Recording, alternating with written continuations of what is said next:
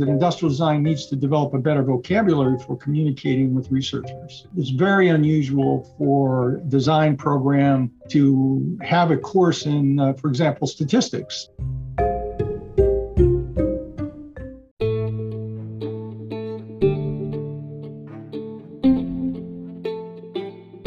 Hi everyone, thanks for tuning into Nodes of Design. To help support our mission spread knowledge, we have a very special guest on today's episode. It's with a great honor, let's welcome Charles L. Mauro, who is a president and founder of Mauro Usability Science, a New York based consulting firm founded in 1975. Mr. Mauro is a certified human factor engineering professional and he has personally managed over 4,000 research and development projects over his 40 years career as a leading expert in human factor engineering, product design, and design research. He had received numerous awards and citations for design and design research, including the Industrial Designers Society of America has given its highest recognition, the Personal Achievement Award. Historically, the award has been given to leading design luminaries, including Sir Jonathan Ive of Apple, Raymond Loewy, Henry Dreyfuss, and others. Mr. Mauro is also a frequent speaker at international conferences, leading academic institutes, and government agencies, including MIT, Stanford, UPenn, the FDA, NASA, and other legal conferences on global basis.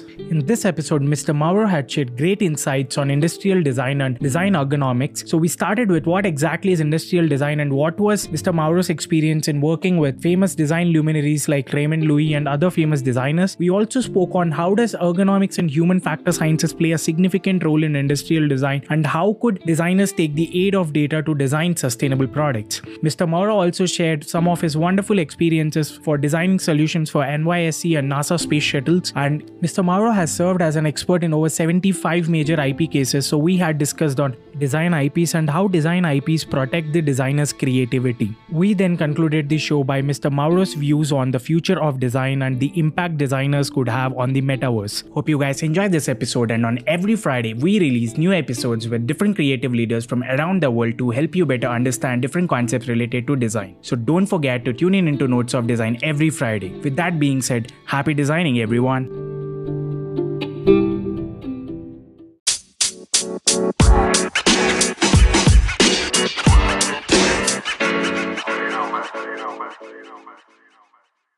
Hi, Charles. Welcome to Nodes of Design. It's pleasure hosting you today on our show. Thank you. Happy to be here. So, Charles, how was your day so far? Oh, it's been fine. It's a little early here in New York, but uh, happy to accommodate the team in India, so no problem. So, what was your journey into design and how did you start? And what are your tips to the beginners on how to start? Well, my my uh, trip into design started um, basically, you know, from the standpoint of uh, childhood. Uh, I always had a, a a strong interest in uh, technology and uh, designing, building uh, things. I was a model airplane enthusiast, uh, model rockets. Uh, so there was always this desire to understand a, a given problem and create a solution uh, for that problem. So um, I worked, you know, on a number of various projects when I was when I was young. then I went to the University of Colorado for a year, a little more than a year, studied math and sculpture there. And uh, while I was taking a course at, uh, at the University of Colorado, one of my instructors came in one day with a, a bag, a, a, shopping bag full of uh, catalogs to design schools. And uh, she said to me, uh, because I knew her very well, she said, "Well, you have you have kind of an unusual background in the way you approach problems. Have you ever thought about industrial design?" And I said to her, "Well, what is industrial design?" Uh, this was, uh, you know, my freshman year in college, and she said, "Well, here are some catalogs of various design schools. Uh, why don't you look at them and uh, see what you think?" So I took the catalog, catalogs home and I looked down, and as soon as I opened the first catalog and read through a few pages, I said, "Oh, this is exactly what I want to do for the rest of my life. This is perfect for uh, you know what my interests are and my capabilities." So from that point on, um, I stayed at the University of Colorado a bit longer. I applied to uh, Art Center College of Design in Los Angeles, a very well known design school at that time. Uh, it's still very well known. And I um, was accepted at Art Center and uh, got in my car and drove to Los Angeles and uh, finished my degree there and then went on to work for a couple of very famous designers uh, in New York. So that's sort of my journey. My recommendation for those uh, you know interested in design is to um, look uh, carefully and uh, you know extensively at the possible educational uh, opportunities for you. Uh, you know, today there's uh, many online um, design education courses available. Um, and of course, uh, India and, and, many other countries have formal design education spread throughout the entire university system. So my recommendation is to seek the best education that you can um, and work through, uh, you know, your early years very, uh, very hard, hardworking and be very aggressive about it. Uh, design is a very competitive field, uh, and even if you have a degree from a, uh, a, good university or a good design program, you still will have uh, a lot of competition in the in the workplace for obtaining, you know, a good position. So education is it, and also, you know, for those starting out, don't be afraid to ask. Um, experts or others in the field who you might know, uh, could be friends, colleagues, recommendations, uh, mentors. Uh, ask them for recommendations because you will find that designers in general are very open to helping others. Uh, so uh, feel free to always, uh, you know, get on LinkedIn or other social media formats and send requests to any of the experts that you see there. You'd be amazed who will respond.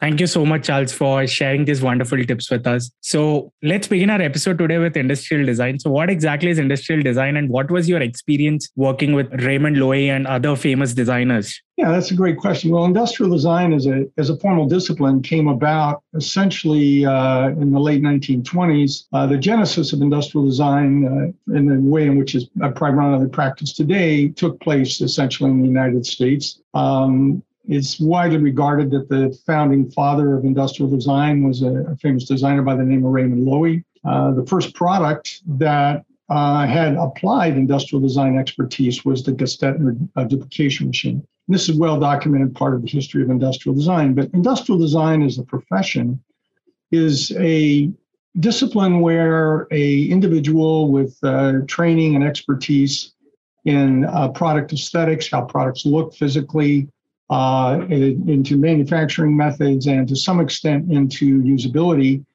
uh, approach the design of a product uh, from sort of start to finish, uh, if they're lucky. Uh, and they apply these three disciplines uh, manufacturing expertise, product aesthetics, and ergonomics or human factors engineering to the creation of products that are optimized for consumer consumption. And if you look at sort of the trajectory of industrial design and what um, brought about its, its, tremendous expansion, you really have to look at the end of the Second World War uh, when um, the American uh, and uh, Allied armies defeated uh, Germany. We were left with a tremendous amount of manufacturing capability in the United States and in Europe, mostly in the United States. And as a result, um, industrial design found a very fertile ground because industrial design is the way in which you can differentiate products of the same category simply by design. So, for example, uh, you know the automobile industry is a great example of this. Uh, you had Ford and Cadillac and General Motors and uh, Chrysler, and these are uh, you know automobiles, especially at that time and even today, are, are basically the same technology, the same engineering, if you will. Uh, so, industrial design became the way in which manufacturers could differentiate their products by the visual appearance and to a lesser extent the function of the product. And that is a skill set that designers brought uh, to the um, to capitalism, if you will. I mean, if you look at the the dramatic increase in uh, in, in capitalism post World War II, especially in the United States, you see that the field of industrial design, by and large, drove a great deal of that uh, growth by creating differentiated products in the same category. So, you know, basically that's what industrial design is. That's a brief history of uh, how um, industrial design evolved as quickly as it did. Uh, my personal experience uh, early in my career, I was extremely fortunate uh, to have been uh, hired right out of design school by the design firm of Henry Dreyfuss Associates in New York. they moved, moved me to New York uh, Dreyfuss at that time was, uh, in addition to Raymond Loewy's firm, one of the two largest uh, design firms in the world. Uh, very, very successful firms. And uh, there, I worked on a number of um, very interesting uh, projects tractors for John Deere, Polaroid cameras. Polaroid was sort of the Apple computer of that period. Um, and many other very interesting projects. And I developed a very strong uh, appreciation for industrial design at a very high level. Uh, after, uh, I guess it was about three years at the Dreyfuss firm, I was accepted at graduate school at NYU Medical School, and I then went uh, back to graduate school and obtained a graduate degree in human factors engineering and ergonomics, where I studied in the medical school for three years there. The time, uh, toward the time of um, my degree was uh, coming uh, forward in, in, in, graduate school, I was contacted by the firm of Raymond Loewy International. And as I mentioned, Raymond Loewy was widely regarded as the founding father, one of the founding fathers of uh, the field of industrial design. And uh, they were looking for a designer who had a background, formal background in ergonomics. Of course, I was uh, qualified for that. I went to work for the Raymond Loewy firm, uh, and uh, it was a tremendous, tremendous opportunity. Uh, I was able to manage large projects. Uh, one of those projects, which I had primary responsibility for, was uh, the design of a series of products that would be produced in the Soviet Union and exported to the West. This was during detente, a famous um, political uh, period in the relationship between the Soviet Union and the United States. Um, I caught the eye of Raymond Loewy himself, uh, and I was very fortunate to uh, be designated as personal design assistant on a couple of large projects. I traveled with him personally in Europe and the Soviet Union and uh, was extremely fortunate to have spent uh, considerable time with uh, the founding father himself in the field of industrial design early in my career. And then shortly um, after Raymond Loewy sold his firm, uh, I started my own firm in 1975, and it's been continually in operation since then. Thank you so much, Charles. And it was really inspiring to know. So, if you could share us what were the major learnings that you have received quite early in your career while working with Raymond Loewy? Well, I think the primary learning is that industrial design is a profession, first and foremost, of commerce. It's not a profession of art, um, and that your primary responsibility as an industrial designer is always to your client. Uh, and if you listen carefully to your client, um, you can oftentimes solve problems that are beyond those which are explicitly stated um, you know, in, in the product brief, for example. Uh, Raymond Loewy was was famous for his ability to understand broad, complex problems. Uh, I remember, you know, many times where he could integrate information from many, many different sources into a very clearly articulated statement for his design teams.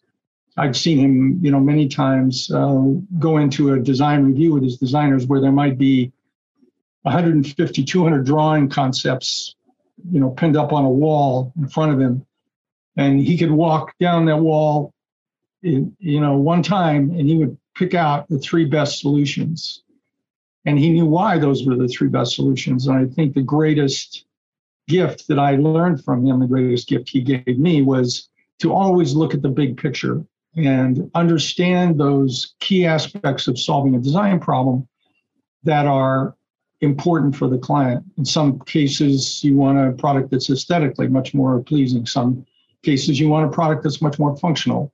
In other cases, you want a product that is uh, easier to manufacture. And of course, industrial design as a profession always thinks about all of those, but it's the way in which Raymond Loewy could weight those variables that um, I, re- I, had the highest respect for and probably uh, was the greatest benefit to me personally.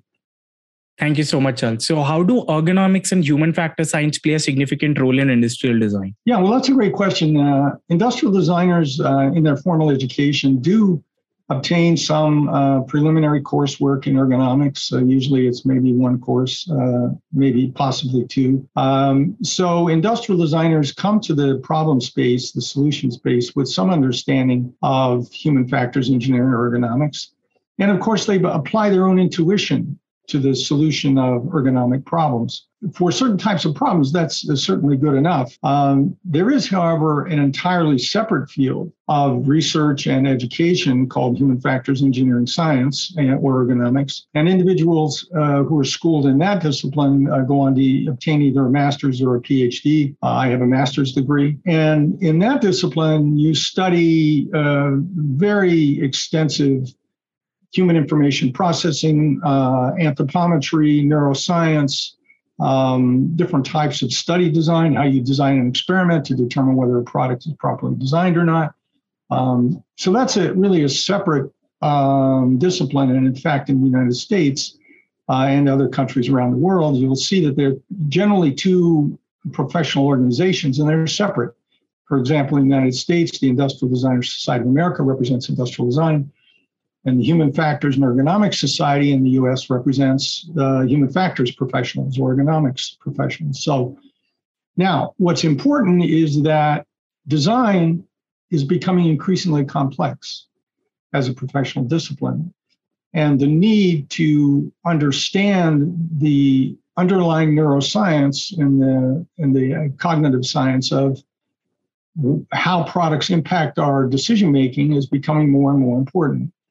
So what we see now is a, is an integration of you have industrial design over here and uh, human factors engineering.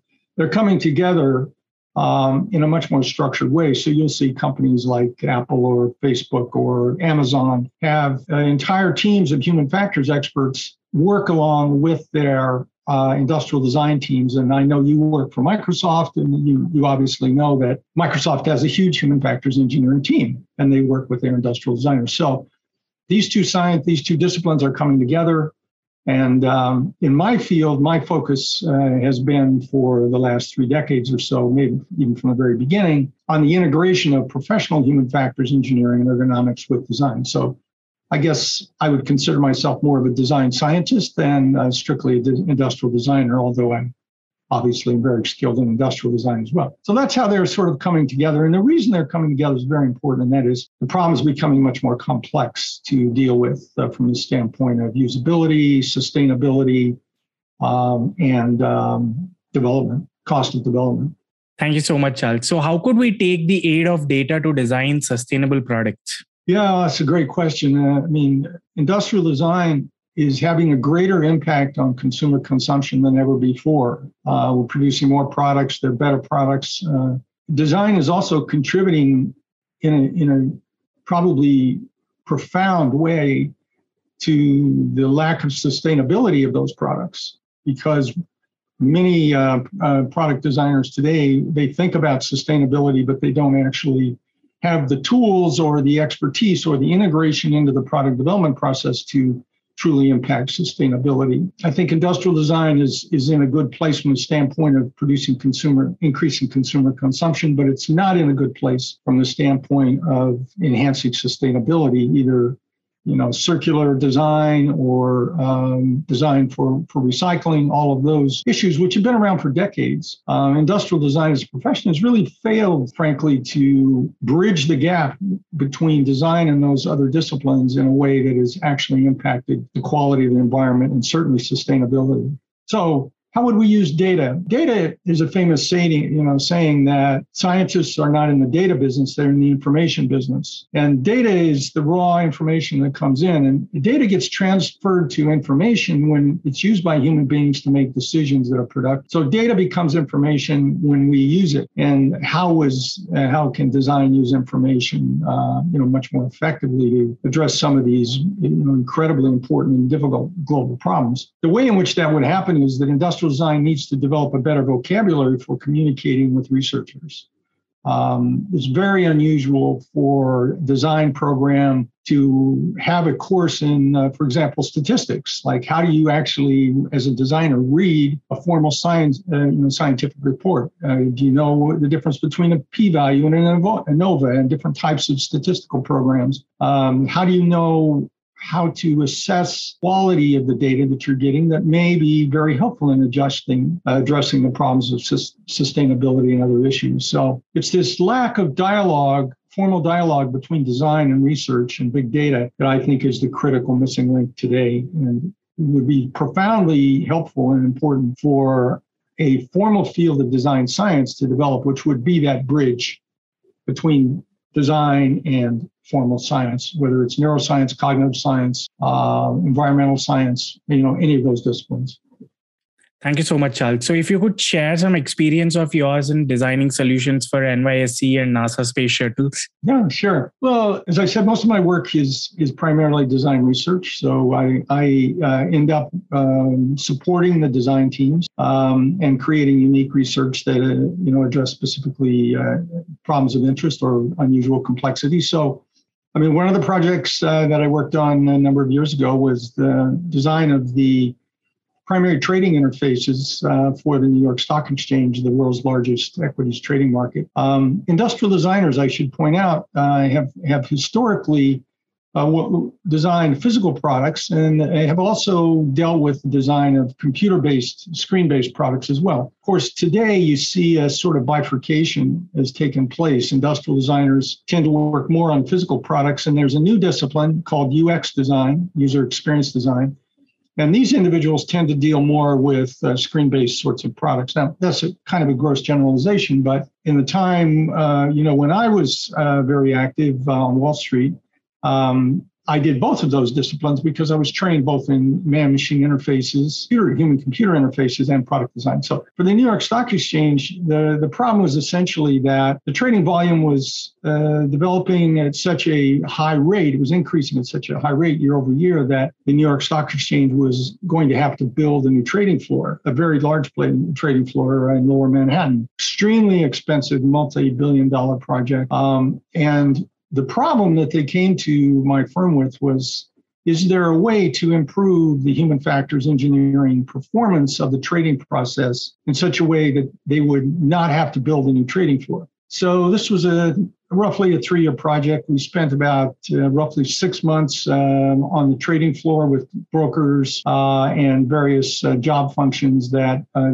are active on the trading floor when stocks are traded. Uh, we developed a mental model of how the trading process is executed, and then developed a series of uh, concepts for how we could dramatically improve the throughput, the trading volume of the equities trading process on the trading floor and most importantly, I would say reduce the error. Um, in a typical trading day on the New York Stock Exchange, they have uh, had at that point an error rate of about 3%, 5%. So that, you know, in, in real dollar terms is hundreds of millions of dollars a day. So the problem was essentially how to improve efficiency, get greater uh, trading volume, and how to reduce the errors. So uh, that project involved creation of a, as I said, the mental model, the trading model, if you will, how individuals interacted with the trading process, and then deciding where technology could be inserted into the trading process to improve efficiency. And uh, we developed a series of um, trading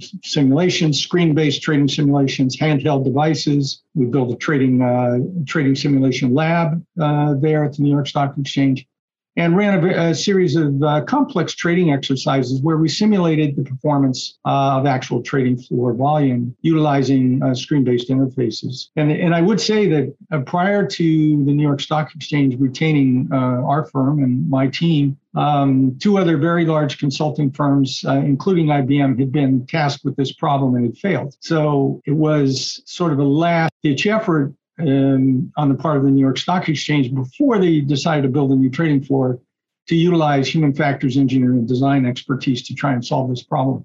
So, long story short, um, we developed a um, solution for the problem uh, and identified uh, a methodology for testing the, the solution in a, in a real environment to validate uh, the performance improvements. The most interesting part of the whole project, though, was determining how to get the trading floor to adopt the new technology because it was well understood that the new system was going to be much, much more efficient. But the trading floor is heavily um, governed by a, its own social structure certain brokers, certain traders have a tremendous amount of social uh, currency. Uh, they are the traders who are the most respected, they make the most money. Um, and we knew that even though we had a system that was, from a performance point of view, was much better and would reduce the errors into the areas, the domains that we were concerned about, there was no way that that system was going to be adopted unless we took into account the culture of the trading floor.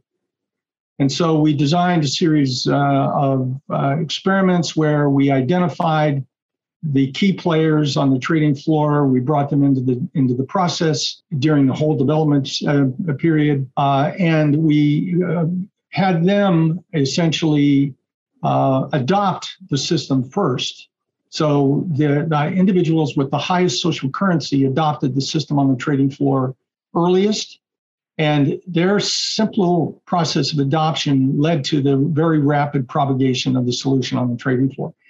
Without that, we would have had the best solution. We'd had no implementation. So the story there, and the one that I'm so proud of, is the I, understanding that it's the culture of adoption that drives acceptance, uh, regardless of how good your solution is. And this is, uh, you know, a key insight that I learned actually from Raymond Loewy.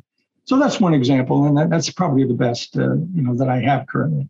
Thank you so much, Charles. So, what's your opinion on the future of design, and would design have an enormous impact on metaverse? The Future of design.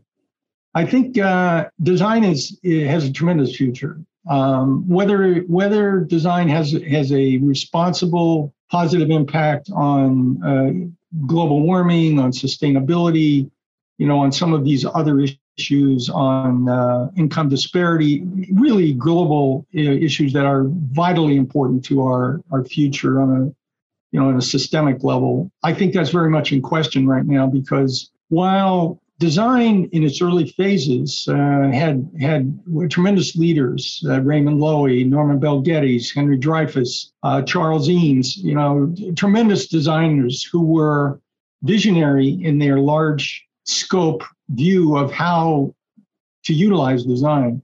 Today, we have no such we have no such uh, leaders uh, in the field of design. Design is very fragmented. Uh, so I think design, as I said, I think it will continue to increase the consumption of technology on a on a massive scale. Uh, I don't see it having uh, a commensurate impact on large vital issues long term without some major change in um, both the structure of design taking into account much better uh, use of science uh, and the development of leadership, uh, you know, at the highest level for designers, especially in the educational space. It's so it's so important.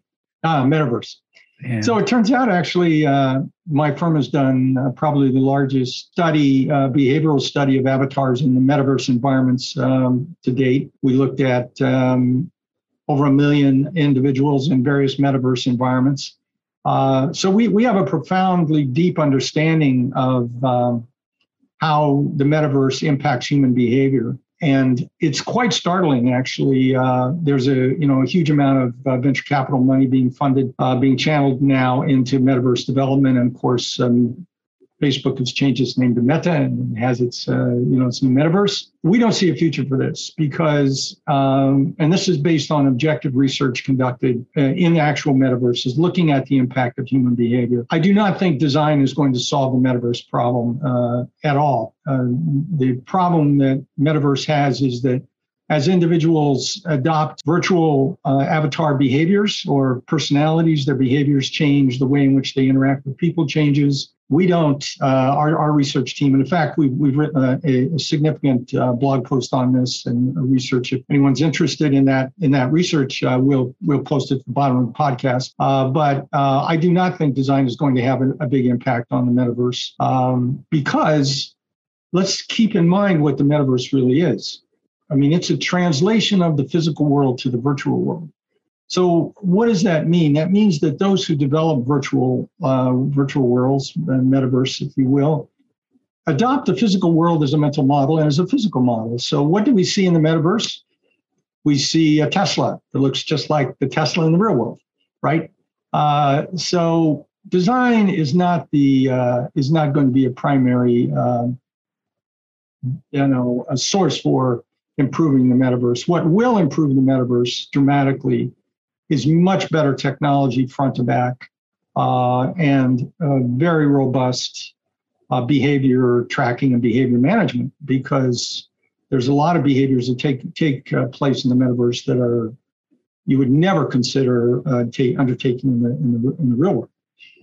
So we're not uh, we're not strong in the metaverse in, in its current configuration. I don't think design will have any impact. What I do think will have an impact on the metaverse as intellectual property and design patent infringement. Metaverse developers who take products from the physical world, regardless of what that product is, and implement it in um, in the virtual world are subject to intellectual property infringement, copying, if you will.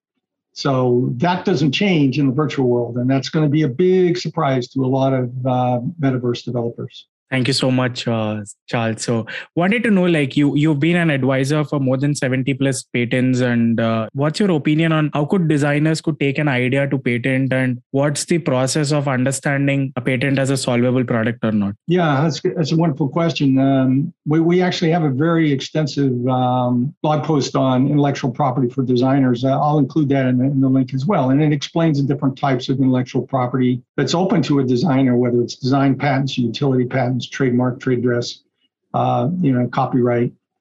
Um, intellectual property and its its ability to protect design uh, has been dramatically diluted and diminished uh, over the last decade uh, in the United States. Um, the reason why this has happened is is actually very interesting and, and uh, not well known at all in the design community. Intellectual property uh, framework for protecting the visual design of products is design patents, and it turns out that uh, design patent education or intellectual property education in the in the design education system is completely impoverished. Uh, we did a study, something like 94% of all design schools have no courses in intellectual property.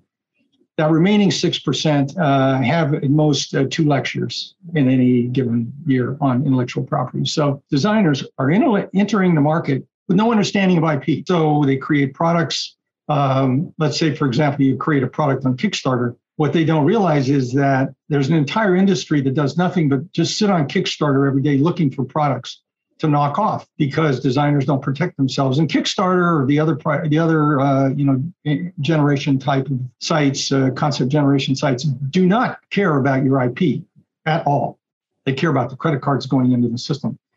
So what's happened to design IP over the last decade is that there's a there's a a conflict, if you will, between the design community, individuals like myself who are experts in design IP. Believe it or not, a large panel of law school professors in the United States. These professors are against IP of almost any type. And they have decided uh, to draw a bead, if you will, on design patent. Gradually, over the last decade, eroded away through the filing of various uh, amicus briefs and participation in, uh, for example, the Supreme Court case in Apple v. Samsung, they've diluted the impact of design patents.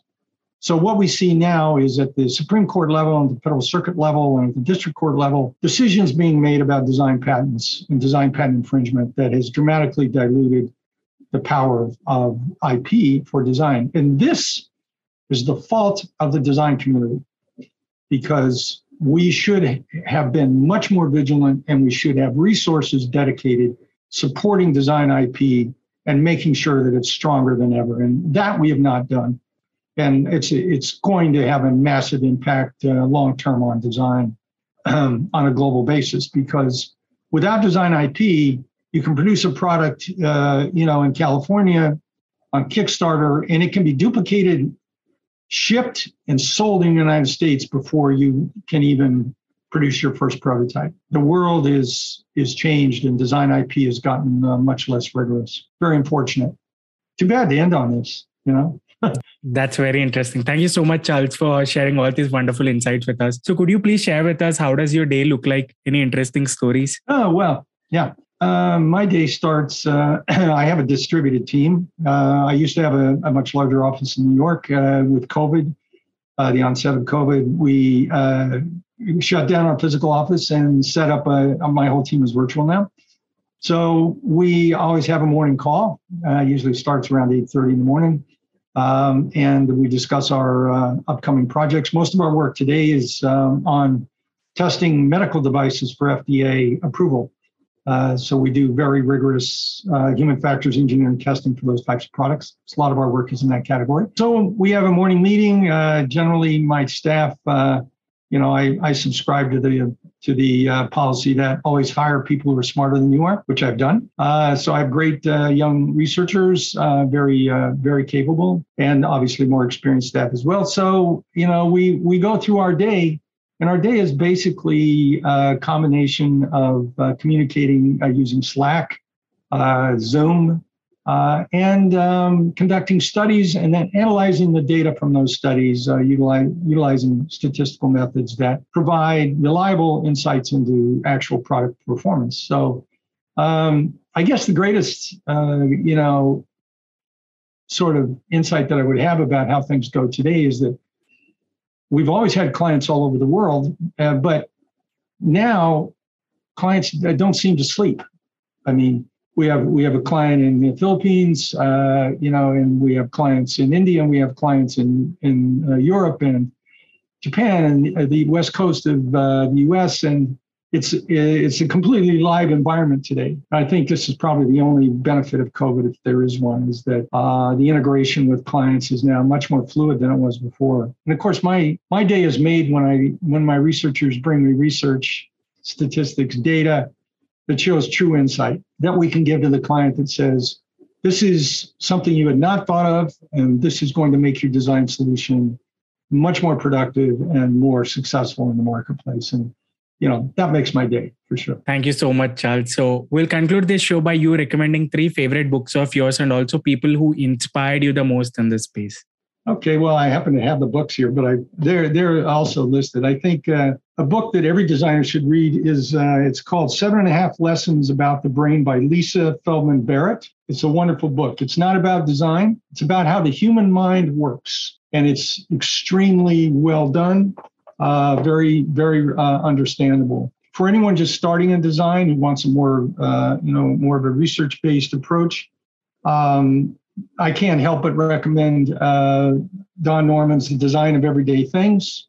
Uh, Don Norman and I go way back. We don't always agree. Sometimes we vehemently disagree. But uh, Don's book, The Design of Everyday Things, is a seminal piece of work for sure. And the last book I would recommend uh, is not a book well known in the design community. Uh, it's by Raymond Loewy. Came from, comes from my library. These all three of these books will be in the uh, subject line below.